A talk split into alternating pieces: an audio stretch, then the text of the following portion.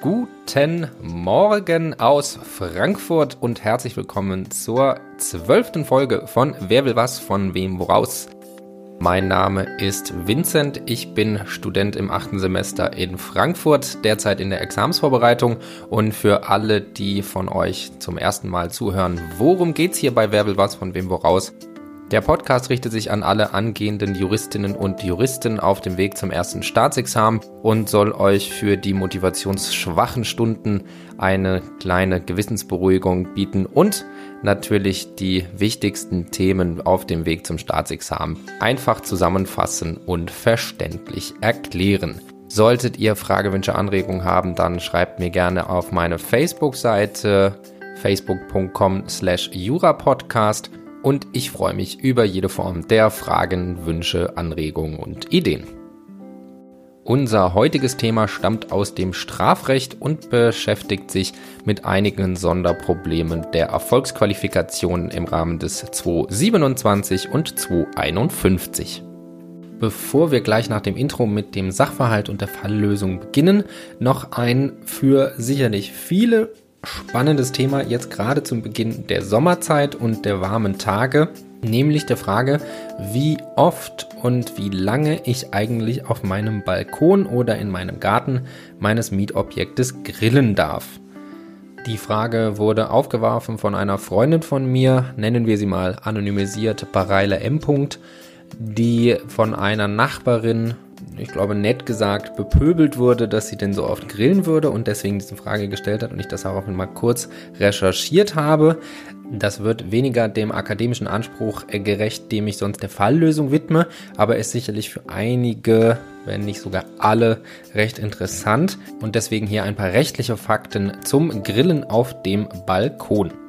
Zunächst einmal weder ein anspruchsbegründendes noch eine bestimmte Regelung über Umfang und Intensität des Grillen regelndes Gesetz gibt es in Deutschland und auch keine entsprechenden Verordnungen dazu. Das heißt, alle in dem Rahmen spielende rechtlichen Rahmenbedingungen sind nur durch Gerichte entschieden worden. Dementsprechend groß ist auch die Spannweite der Entscheidungen, die da getroffen wurde. Vorab sei schon mal gesagt, dass es grundsätzlich anerkannt ist, wenn im Mietvertrag ein Verbot von Grillen auf dem Balkon verankert ist und das bezieht sich auch auf Elektrogrills, weswegen es zu mietrechtlichen Problemen kommen kann, wenn man dieses Verbot ignoriert. Dann als zweite Möglichkeit gibt es einen Verstoß gegen das entsprechende Landesemissionsschutzgesetz, wenn zu viel Rauch ausgestoßen wird, wobei äh, sich da schon, also da muss man schon Schweröl ins Feuer gießen, um mit dem Landesemissionsschutzgesetz in Konflikt zu kommen. Also mit einem normalen Umfang eines normalen Grills sollte man da keine Probleme haben.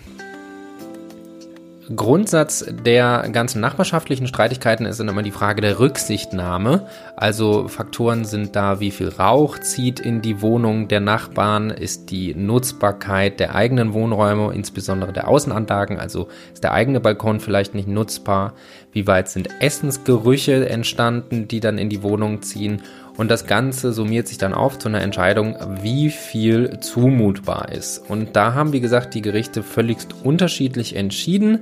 Das geht äh, in AG Bonn, das entschieden hat, in der Zeit von April bis September kann einmal im Monat gegrillt werden auf dem Balkon.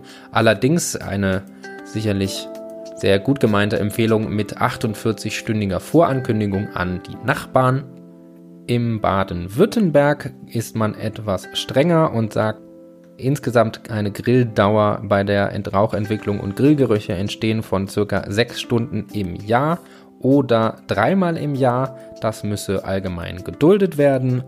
Das AG München hat eine ganz interessante Entscheidung getroffen und zwar hat es gesagt, dass das Löschen des Grills gegen den Willen des grillenden Mieters unter Zuhilfenahme eines Eimers mit Putzwasser eine Sachbeschädigung darstellt und das damit verbundene Wortgefecht auch eine Beleidigung, wobei ich die äh, Situation mir recht unterhaltsam, zumindest für Außenstehende vorstelle. Also im Ergebnis, ich könnte hier noch weitere Urteile aufziehen, so richtig aufschlussreich auf eine Gesamtlösung äh, ist das aber nicht. Deswegen bleibt im Ergebnis nur zu merken, in den Abendstunden, also das Zeitliche hat äh, kein Gericht kritisiert, zumindest in den Entscheidungen, die ich dazu gefunden habe. Und bezüglich des Umfanges wird von einmal im Monat bis einige Male nur im Jahr sowieso alles vertreten. Deswegen äh, im Rahmen eines gesunden Menschenverstandes, wenn man sich überlegt, wie viel Rauch entsteht, wie viel Essensgerüche und wie sehr belästigt das meine Nachbarn, also wie nah sind die dran, kann man da ungefähr abwägen. Aber mit einmal im Monat sollte man eigentlich, solange es in den Sommermonaten geschieht, keine großen Probleme, zumindest vor Gericht bekommen. Aber das Gerichtliche und das Außergerichtliche sind auch da ja bekanntlich zwei Paar Schuhe. Also hoffe ich, dass ihr weder vor Gericht noch außergerichtlich da Probleme bekommt. Und natürlich nochmal kurz der Hinweis, dass das jetzt keine qualifizierte Rechtsberatung war, sondern nur Ergebnis einer kurzen Recherche meinerseits. Und wenn ihr wirklich Probleme mit euren Nachbarn habt, dann sucht euch jemanden, der wirklich Ahnung davon hat und geht zu einem professionellen Rechtsanwalt oder Rechtsanwältin eures Vertrauens. Und nach diesem kleinen sommerlichen Einstieg in das Thema Jura, jetzt würde ich sagen, die großen und wichtigen Themen, nämlich das Strafrecht und der erfolgsqualifizierte Versuch. Wer will was von wem woraus? Der Podcast für Juristen und alle, die es werden wollen.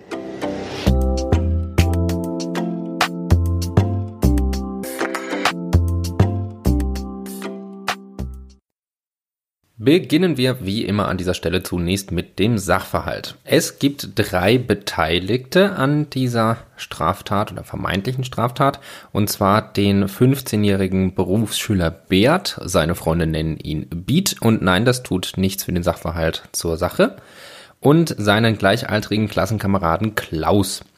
Dieser ist bekannt dafür, sich jeder körperlichen Auseinandersetzung zu entziehen und ist besonders ängstlich. Dann gibt es noch Alice, die 17-jährige Freundin von Beat und die hält Klaus ebenfalls für ein verachtenswertes Mitglied der Gesellschaft, um es mal nett auszudrücken, und will ihm deswegen körperliche Überlegenheit demonstrieren. Deswegen empfiehlt sie Beat, Klaus auf einer schmalen Flussbrücke zu attackieren, denn dort habe er keine Möglichkeit auszuweichen und Beat habe dort die beste Möglichkeit, seine körperliche Überlegenheit zu demonstrieren. Das findet Beat einen hervorragenden Plan und stimmt dem zu. Außerdem, das weiß Alice aber nicht, hat er noch den Plan, das neue Smartphone von Klaus zu entwenden, wenn dieser am Boden liegt. Es kommt dann, wie es kommen muss. Beat wartet auf der Brücke auf Klaus. Diese Brücke passiert er immer auf den Heimweg, spricht ihn aggressiv an und hält ihn an der Jacke fest und holt bereits zum Faustschlag aus.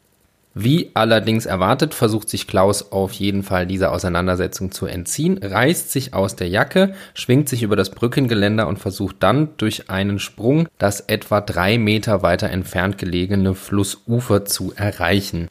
Das Tragische daran ist, dass Klaus das leider nicht schafft, sondern mit dem Kopf auf der Böschungskante des Flussbetts aufschlägt, sich das Genick bricht und sofort tot ist.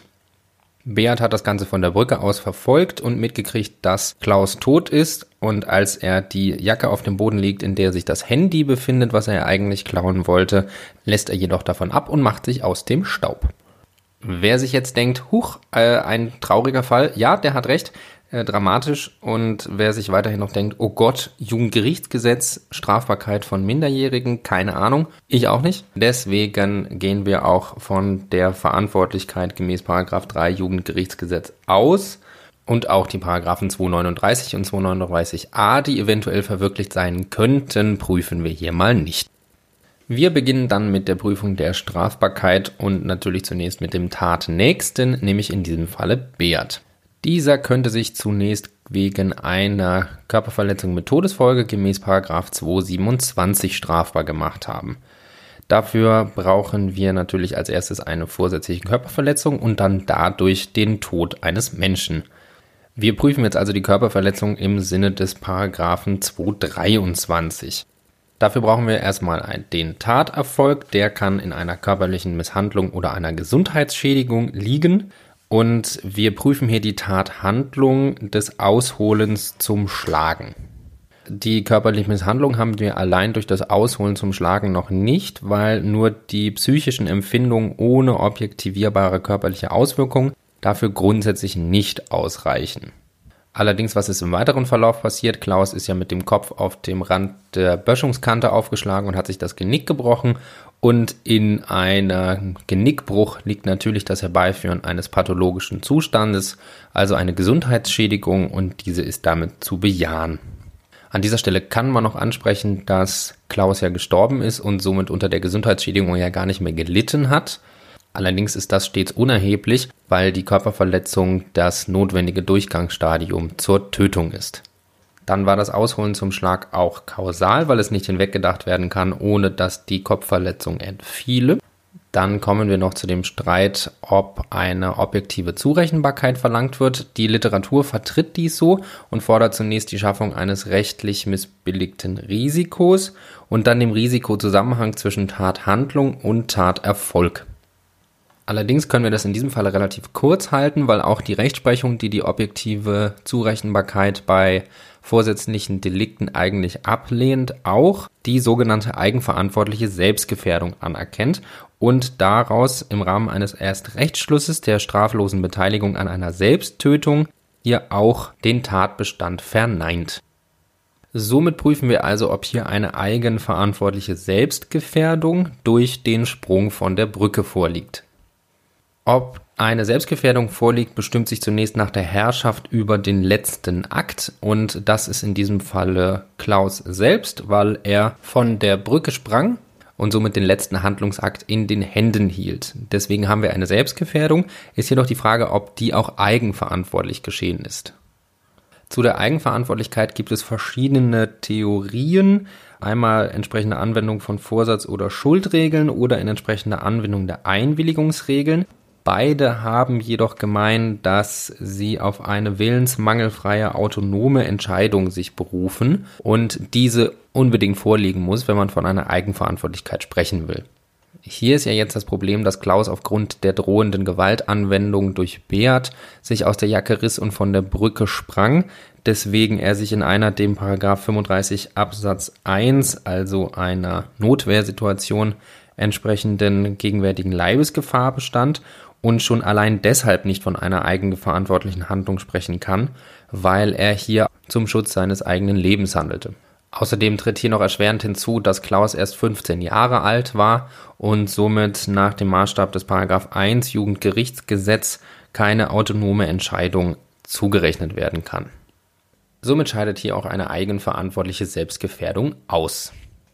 Des Weiteren könnte aber ein inadäquater Kausalverlauf vorliegen, das wäre dann der Fall, wenn der Kausalverlauf außerhalb jeglicher Lebenserwartung liegen würde und mit diesem also nicht hätte gerechnet werden müssen.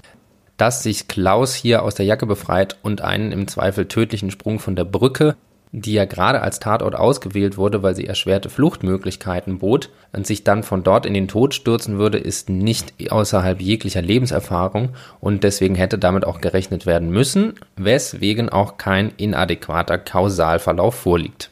Somit ist der objektive Tatbestand des Paragraphen 227 verwirklicht. Fraglich ist jedoch, ob auch Tatvorsatz vorliegt.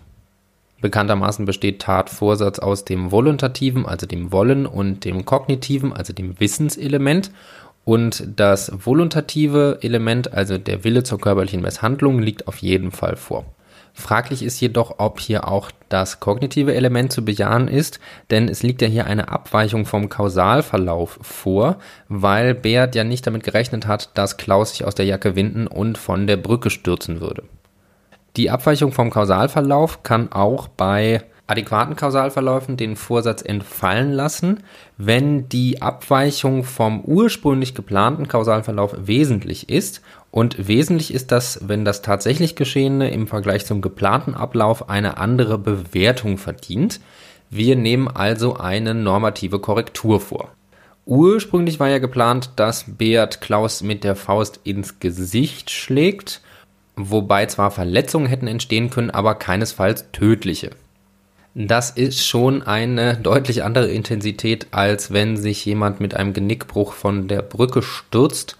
Deswegen verdient der abweichende Kausalverlauf hier auch eine andere Bewertung, weswegen kein Vorsatz bezüglich der vollendeten Körperverletzung nach 223 vorliegt. Nochmal kurz als Erinnerung, dass hier nicht durcheinander geworfen wird. Die Tathandlung, die wir geprüft haben, war das Ausholen zum Faustschlag und der Taterfolg, die körperliche Misshandlung durch den Genickbruch, den er sich beim Aufschlagen auf die Uferböschung zugezogen hat. Deswegen können wir auch den Vorsatz verneinen, weil der Taterfolg nicht bei der Tathandlung vorhersehbar war.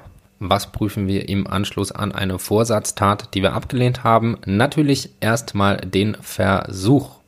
Zugegeben, das ist in diesem Fall nicht so einfach wie in vielleicht manch anderen Fällen, weil wir ja bei der Vorsatztat auch beim Vorsatz rausgefallen sind und sich die Versuchsprüfung ja normalerweise aus Mangel an objektiven Kriterium in der Vorsatztat einreiht.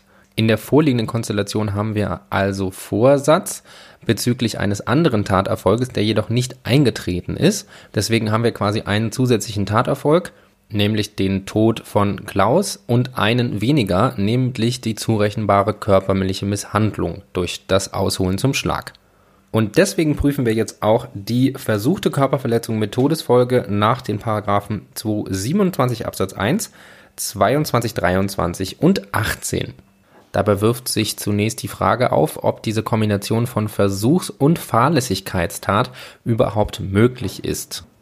Fahrlässigkeitstat deswegen, weil die Todesfolge bei Paragraph 227 durch die Körperverletzung zumindest leichtfertig verursacht worden sein muss, also fahrlässig.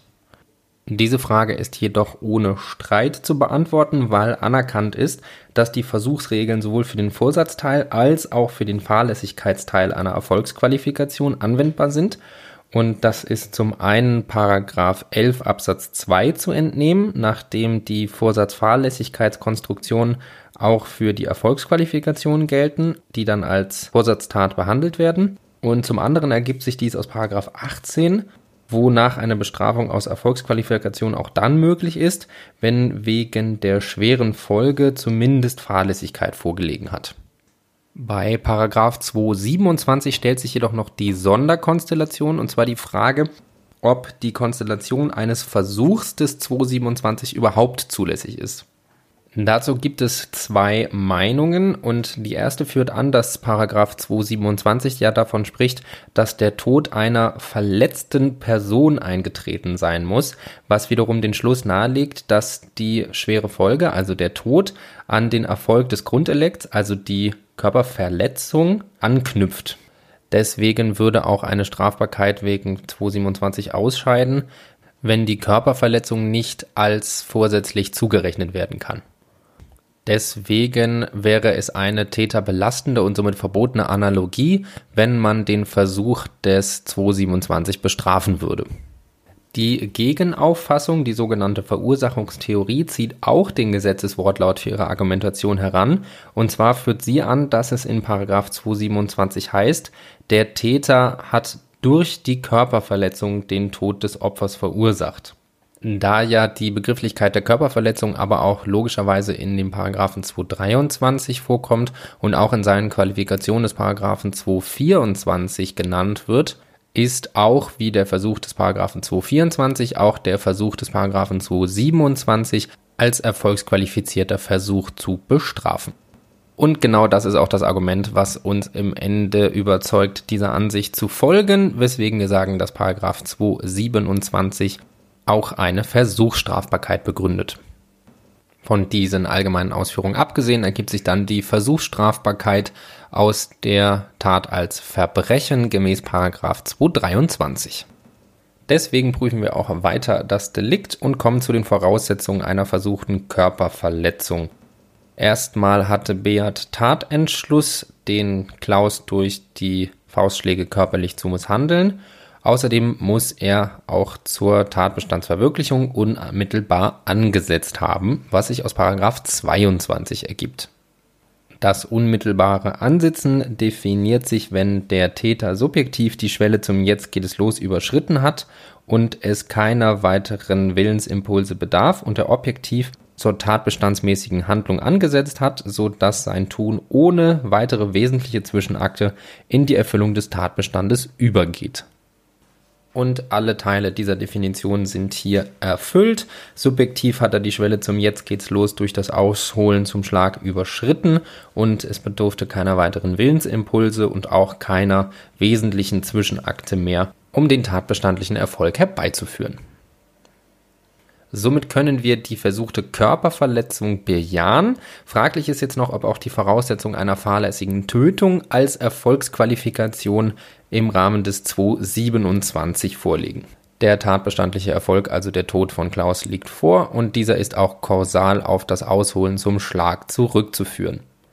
Des Weiteren müsste Beat noch gemäß 18 bezüglich der Todesfolge fahrlässig gehandelt haben. Das Schöne ist, dass sich in der Handlung des Grunddelikts, also in der versuchten Körperverletzung, bereits die objektive Sorgfaltswidrigkeit erkennen lässt und deswegen nur noch die objektive Vorhersehbarkeit zu prüfen ist.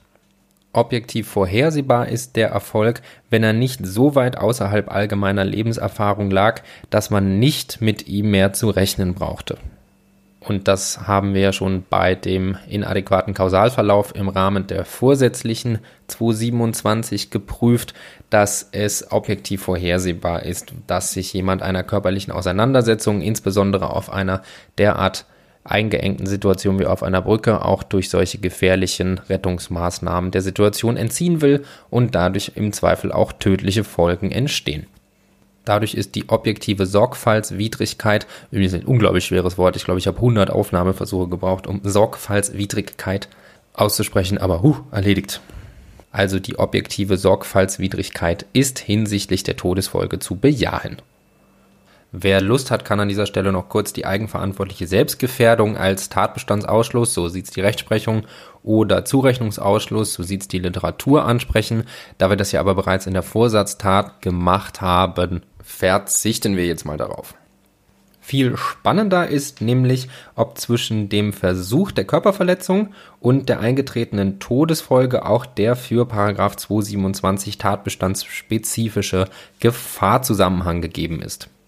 Was das ist, sei kurz vorab erklärt. Und zwar 227 soll alleine der mit der Körperverletzung verbundene Gefahr des Eintritts der Todesfolge entgegenwirken.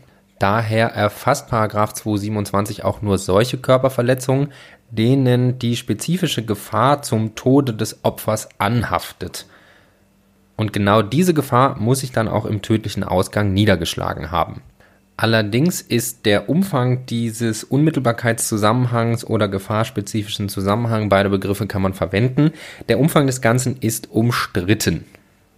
Zu diesem Streit wird einmal die sogenannte Letalitätstheorie vertreten und nach dieser gehören nur solche Faktoren in den Unmittelbarkeitszusammenhang, die den Todeseintritt als Folge der vorsätzlich zurechenbaren Verletzungswunde ausgelöst und beschleunigt haben. Allerdings dieser Letalitätstheorie, die wir ja schon im Rahmen der grundsätzlichen Zulässigkeit der Versuchsstrafbarkeit von Paragraph 227 angesprochen haben, ist schon entgegenzuhalten, dass sie eben genau diesen Versuch ausschließt und deswegen hier auch eigentlich nicht zur Anwendung kommen kann. Hier kurz wieder zur Erinnerung. Die Letalitätstheorie hat ja bei der Frage der Zulässigkeit der Versuchsstrafbarkeit des Paragraphen 227 dies abgelehnt mit dem Verweis auf den Wortlaut durch die Körperverletzung und deswegen angenommen, dass ohne zurechenbare Verletzungshandlung keine Strafbarkeit aus 227 entstehen kann. Und genau durch diesen Wortlaut, nämlich durch die Körperverletzung, geht die Letalitätstheorie dann auch davon aus, dass durch die Körperverletzung die dadurch entstandenen Wunden entsprechend ursächlich für die Todesfolge sein müssen. Eine weitere im Schrifttum vertretene Ansicht verlangt, dass sich in der Todesfolge solche Gefahren verwirklichen müssten, die schon der Körperverletzung als lebensgefährliche Umstände angehaftet hätten. Das kann sich natürlich einmal aus der Gefährlichkeit der Handlung ergeben, allerdings auch aus den Umständen der Tat, so wie hier zum Beispiel, dass es sich auf einer Brücke, also einer in Fluchtsituationen besonders gefährlichen Örtlichkeit abgespielt hat. Die Rechtsprechung sieht diesen Gefahrzusammenhang immer in den durch den Täter provozierten Opferreaktionen. Eine unkontrollierte Flucht des Opfers ist gerade bei durch Gewalt und Drohung geprägten Straftaten geradezu deliktstypisch und entspringt dem elementaren Selbsterhaltungstrieb des Menschen, weswegen der Gefahrenzusammenhang auch von der Rechtsprechung bejaht wird und im Einklang mit der die Letalitätstheorie mal ausklammernd Meinung im Schrifttum steht. Wer jetzt rechtsdogmatisch unterwegs ist, hat vielleicht schon erkannt, dass ja dann der gefahrspezifische Zusammenhang bei Paragraph 227 sich gar nicht mehr von dem allgemeinen Zurechnungszusammenhang im Rahmen von Paragraph 222, also der fahrlässigen Tötung, unterscheidet. Und das kann man zumindest diskussionswürdig finden, wenn man sich anschaut, dass der Strafrahmen von Paragraph 227 mit einer Mindeststrafe von drei Jahren ein deutlich höherer ist als der von Paragraph 222, der lediglich eine Höchststrafe von fünf Jahren kennt. Ungeachtet dessen fahren wir mit dem Gutachten fort. Die Tat war nämlich auch rechtswidrig und unterstellt man Beat mal durchschnittliche Fähigkeiten, dann hätte er sich sorgfaltsgemäß verhalten können und auch für ihn war individuell vorhersehbar, dass seine Handlungen zum Tod von Klaus führen können. Dann könnte man noch andenken, ob hier vielleicht ein strafbefallener Rücktritt vom Grunddelikt gemäß 24 Absatz 1 Satz 1 erste Alternative vorliegt, weil Beat ja nach dem Ausholen zum Schlag keine weiteren Handlungen vorgenommen hat. Allerdings wissen wir ja, dass der Rücktritt vom Versuch ausgeschlossen ist, wenn der Versuch fehlgeschlagen ist und der Versuch der Körperverletzung ist ja hier fehlgeschlagen, weil er keine Möglichkeit mehr hatte, Klaus noch weitere Verletzungen zuzufügen, weil dieser sich ja seiner Gewalt entzogen hat und dann leider dauerhaft jeglicher Gewalt durch diesen tödlichen Sprung. Deswegen ist hier von einem fehlgeschlagenen Versuch auszugehen, der einen Rücktritt ausschließt. Somit kommen wir im Ergebnis zur Strafbarkeit wegen versuchter Körperverletzung mit Todesfolge nach den Paragraphen 227 Absatz 1, 22, 23. Dahinter tritt im Rahmen der Gesetzeskonkurrenz zurück die versuchte Körperverletzung gemäß Paragraph 223 Absatz 1 und 2 sowie den Paragraphen 22, 23. Dann prüfen wir weiter und zwar könnte sich Beat noch wegen eines versuchten Raubes mit Todesfolge gemäß den Paragraphen 249, 22, 23 und 251 strafbar gemacht haben. Die Versuchsstrafbarkeit des Raubes und Raubes mit Todesfolge ergibt sich aus Paragraph 23 und den Delikten als Verbrechen. Auch liegt keine vollendete Tat vor, weil keine Wegnahme begangen wurde. Dann brauchen wir die Voraussetzungen des Raubes und zunächst den Tatentschluss von Beat. Hier wird natürlich auch kurz relevant die Abgrenzung raubräuberischer Erpressung, also der Standardstreit der Vermögensdelikte. Und der Tatentschluss von Beat umfasste sowohl Gewalt gegen Klaus einzusetzen, um das Handy, und hier sagt die Rechtsprechung, nach dem äußeren Geschehen eigenmächtig an sich zu bringen und auch ohne freiwilligen Mitwirkungsakt, was die Literatur fordert, des Opfers erfolgen sollte. Die Gewaltanwendung sollte gerade erfolgen, um die Widerstandsfähigkeit zur Erleichterung der Wegnahme von Klaus zu überwinden und somit ist auch der raubspezifische Finalzusammenhang gegeben. Auch hatte er die Absicht rechtswidriger Zueignung des Handys und somit insgesamt Tatentschluss. Des Weiteren müsste Beat auch unmittelbar zur Tat angesetzt haben. Die Definition hatten wir bereits vorher. Sie soll an dieser Stelle trotzdem nochmal wiederholt werden. Und zwar unmittelbar setzt zur Tat an, wenn der Täter die subjektive Schwelle zum Jetzt geht's los überschritten hat und zur Tatbestandsverwirklichung keine weiteren wesentlichen Zwischenschritte erforderlich sind. Durch das Ausholen zum Faustschlag hat er unmittelbar zur Gewaltanwendung angesetzt und dieses als notwendiges Mittel für den Raub. Er beinhaltet auch das unmittelbare Ansetzen zum Raub. Dann ist gemäß 251 noch erforderlich, dass er den Tod des Opfers leichtfertig herbeigeführt hat. Und leichtfertig ist eine gesteigerte Sorgfaltswidrigkeit. Allerdings war ja Beat schon bekannt, dass es sich bei Klaus um einen besonders ängstlichen Menschen handelt und es wahrscheinlich wäre, dass dieser sich um jeden Preis der körperlichen Auseinandersetzung entziehen würde. Deswegen ist es auch leichtfertig, so eine Person auf einer derart gefährlichen Örtlichkeit wie einer Brücke anzugreifen, da ja mit einer Flucht um jeden Preis zu rechnen ist. Außerdem liegt der Tod des Raubopfers vor und da für den Versuchsbeginn zur Raubhandlung das Ausholen zum Schlag maßgeblich war und dieses ja auch die Fluchtreaktion verursacht hat, ist der Tod auch durch die Raubhandlung verursacht worden. Dann brauchen wir noch den spezifischen Gefahrzusammenhang im Sinne des Paragraphen 251. Demnach ist es notwendig, dass sich in dem Tod des Opfers sich gerade die typische Gefahr von Drohung und Gewalt aber nicht notwendigerweise der Wegnahme, gegenüber dem Raubopfer oder einem Dritten durch Einwirkung des Täters in der Phase zwischen Versuchsbeginn und tatsächlicher Beendigung des Raubes niedergeschlagen hat. Dabei ist Einwirken jedoch nicht nur als körperlicher Kontakt, sondern auch als psychisches Einwirken zu verstehen. Und genau diese Situation haben wir ja, dass sich gerade durch die Gewaltanwendung als psychische Reaktion diese Flucht ergeben hat. Deswegen kommen wir in der Prüfung auch weiter und bejahen jetzt erstmal die Rechtswidrigkeit und auch die Schuld, also vor allem die subjektive Leichtfertigkeit liegt vor, da er genau wusste, dass es sich um einen ängstlichen Menschen bei Klaus handelt, weswegen er schuldhaft handelte. Allerdings könnte Beat strafbefreiend vom Versuch gemäß 24 Absatz 1 Satz 1 erste Alternative zurückgetreten sein, und zwar durch Liegenlassen des Handys. Dafür ist zunächst erforderlich, dass noch ein Versuch vorliegt und da wir ja kein vollendetes Grunddelikt, also den Raub haben, sind wir auch diesbezüglich noch im Versuchsstadium.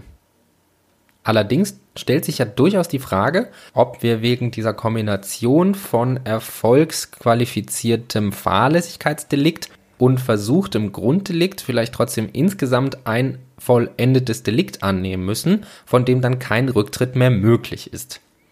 Also nochmal anders formuliert, der Tod als Qualifikation des Raubes, nämlich nach 251, ist eingetreten.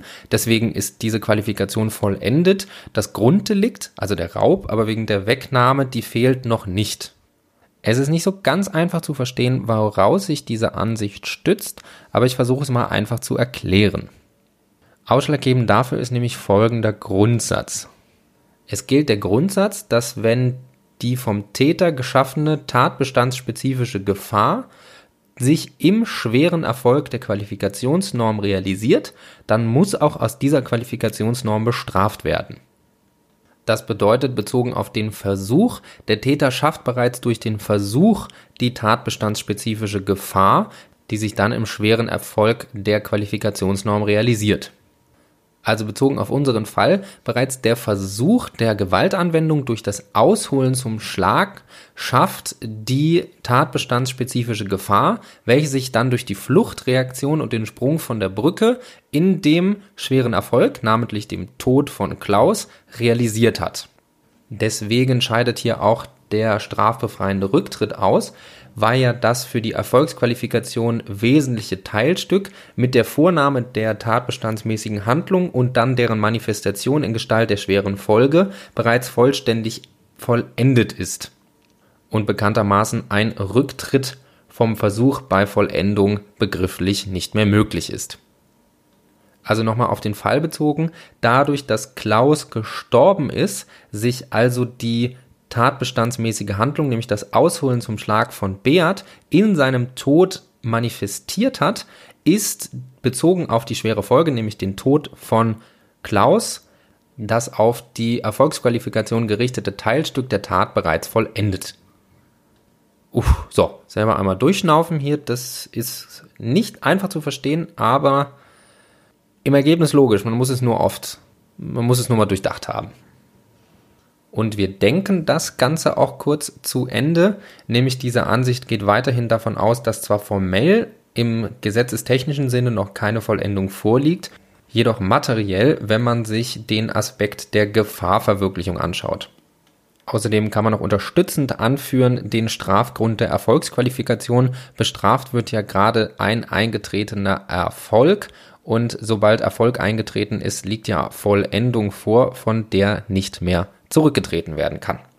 Die Gegenansicht, die deutlich einfacher zu verstehen ist, bejaht die Möglichkeit des Rücktritts vom Versuch einer Erfolgsqualifikation auch dann, wenn die schwere Folge bereits eingetreten ist und begründet es folgendermaßen.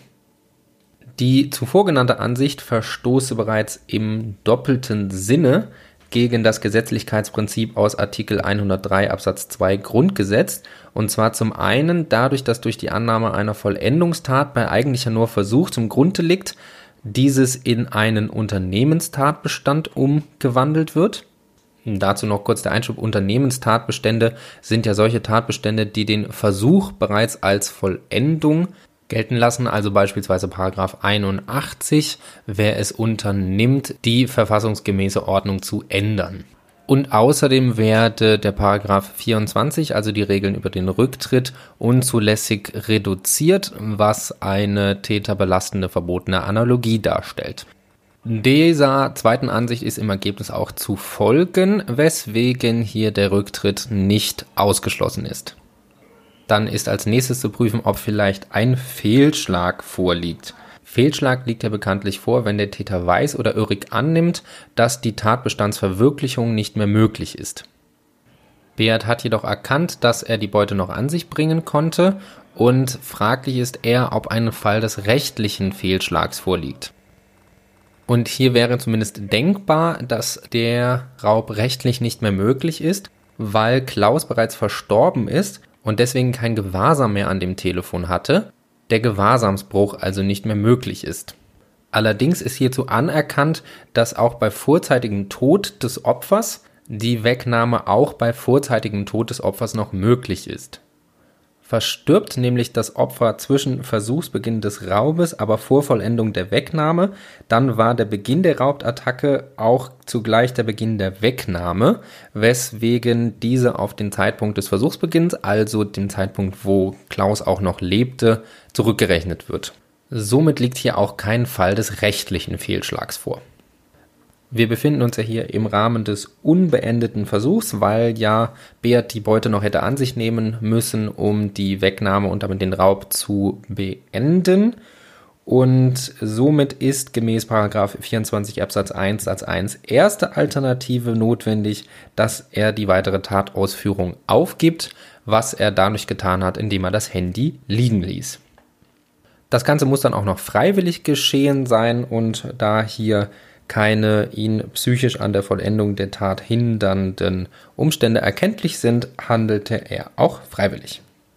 Somit hat sich Beat nicht wegen versuchten Raubes mit Todesfolge gemäß der Paragraphen 249, 251, 22, 23 strafbar gemacht.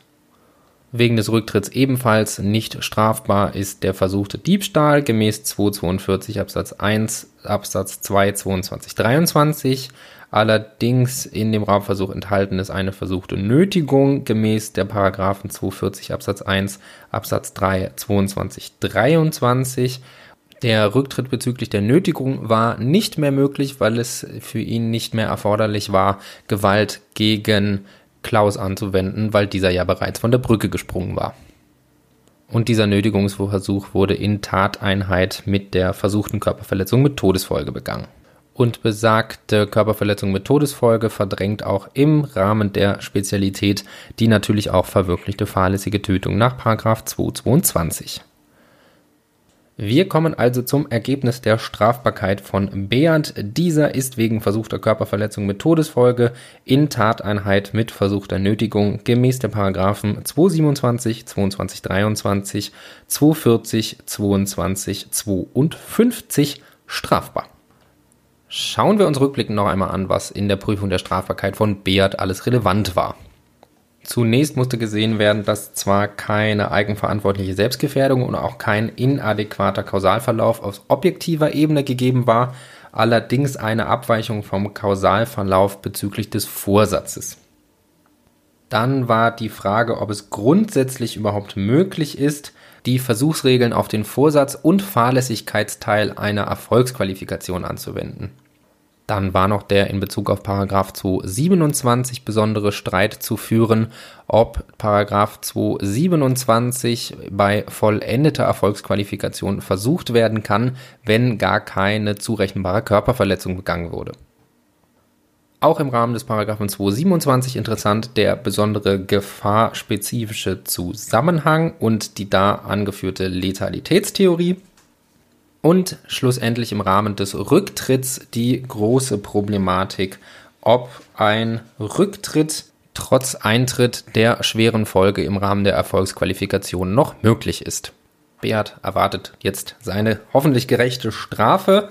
Wenden wir uns der Strafbarkeit von der fast schon in Vergessenheit geratenen Alice, Alice, Alice, wie auch immer man es aussprechen möchte, wenden wir uns ihr zu.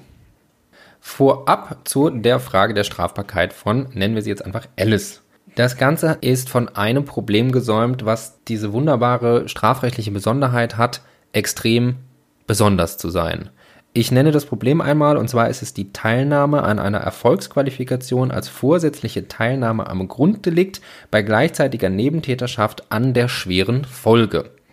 Also allein das Problem zu nennen dauert schon fast 10 Sekunden. Gehen wir das Ganze systematisch durch. Für Alice kommt eine Anstiftung zur versuchten Körperverletzung mit Todesfolge nach den Paragraphen 227, 22, 23, 26, 18 in Frage. Dazu brauchen wir als Anstiftung natürlich erstmal eine rechtswidrige und vorsätzlich begangene Haupttat. Da ist zunächst dankenswerterweise auf den Paragraph 11 Absatz 2 zu verweisen. Der stellt nämlich klar, dass alle Vorsatzfahrlässigkeitskommunikation wie Paragraph 227 als Vorsatztaten im Sinne der Paragraphen 26, 27 anzusehen sind. Dabei beschränkt sich die Teilnahmefähigkeit dann nur auf den Vorsatzteil der Tat, weil ja jeder Beteiligte hinsichtlich der fahrlässigen Folge gemäß Paragraph 18 auch selbst fahrlässig gehandelt haben muss dann müsste Alice Beat objektiv zu dessen versuchter vorsätzlicher Körperverletzung bestimmt haben, was hier der Fall ist.